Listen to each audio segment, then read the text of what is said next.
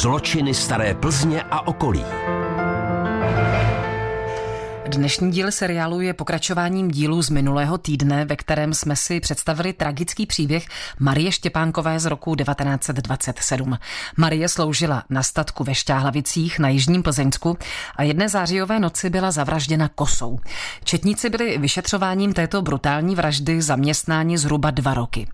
Kudy se jejich kroky dále ubíraly a podařilo se jim nakonec dopadnout pachatelem, to už nám popíše památkář Přeštického městského úřadu Jiří Sank Stankot. Četníci pořád neměli žádnou kloudnou stopu. Přišel podzim 1928 a četníci přijali nabídku několika jasnovidců, že jim pomohou případ vyřešit. Z nich asi největší kus práce pro vyšetřovatele odvedl Svengali Verba. Někde v německém divadle v Plzni si vyhlídl dívku, školačku, která mu měla dělat médium. S tou potom jezdil tenhle ten jasnovidec společně s četníky tady po okolí Šťáhlavic a pátrali po pachateli. Vyšetřování vedlo k závěru, že vrahem byla žena to vyšetřování mělo ukazovat na Marii Kosnarovou z Chválenic. Byla čerstvě provdaná na náves ve Chválenicích a ani moc nevadilo, že měla poměrně dobré alibi, protože v okamžiku vraždy byla na tancovačce, která ve Chválenicích byla. Přesto se vlastně všechno točilo kolem ní. Médium znervóznělo, když ho vezli přes Chválenice, znervóznělo na návsi ve Chválenicích. Poměrně dobře popsalo pachatelku, že chybí v puse dvě stoličky. Potom, když chtěli vědět, kde se pachatelka právě nachází, tak ohlásili hlásilo, že se právě nachází ve vyšetřovně Četnické stanice v Nezvěsticích. A jaký měla mít Marie Kosnarová motiv pro vraždu Marie Štěpánkové?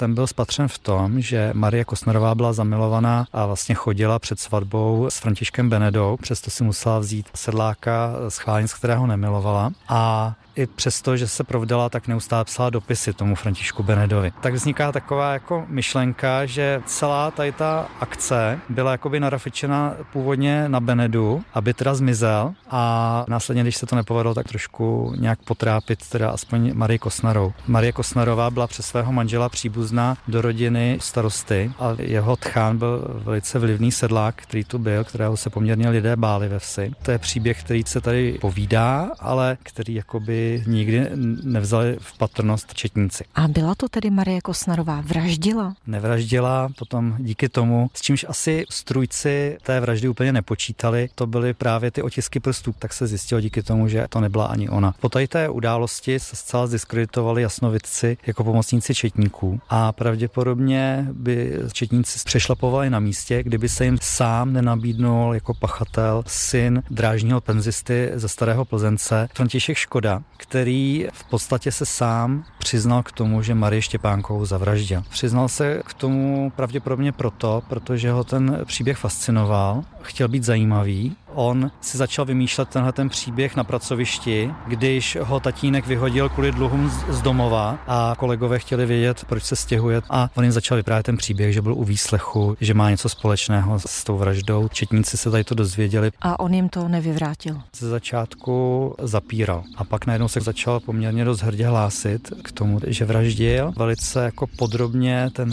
svůj čin popsal. Ovšem František Škoda dělal poměrně dost chyby v té výpovědi. Popisoval věci, které se psaly v novinách a když nevěděl a měl povídat, tak si vymýšlel. Byl propuštěn, protože četníci pochopili, že s tím nemá nic společného a ten příběh opravdu teda zůstal navždycky otevřený a nevyřešený. Uvádí Jiří Sankot. A já už tady mluvím s majitelem místního pivovaru. Vy tady máte takový zajímavý unikát. Jako unikát tady máme symbol toho, protože štěhlavickým se říká kosičkáři od téhleté události, hlavně teda házenkářům. No a my jsme si v našem pivovaře tohle název propůjčili a nazvali jsme podle toho jeden druh našeho piva. Kdo si myslíte, že vraždil? Tak to by byla určitě spekulace, protože nařkou nikoho nemůžu, že jo, takže opravdu nevím, ale je to údajně v rukou ženy. Říká Václav Harnoch, majitel Šťáhlavického pivovaru. Kateřina Dobrovolná, Český rozhlas. Český rozhlas Plzeň, rádio vašeho kraje.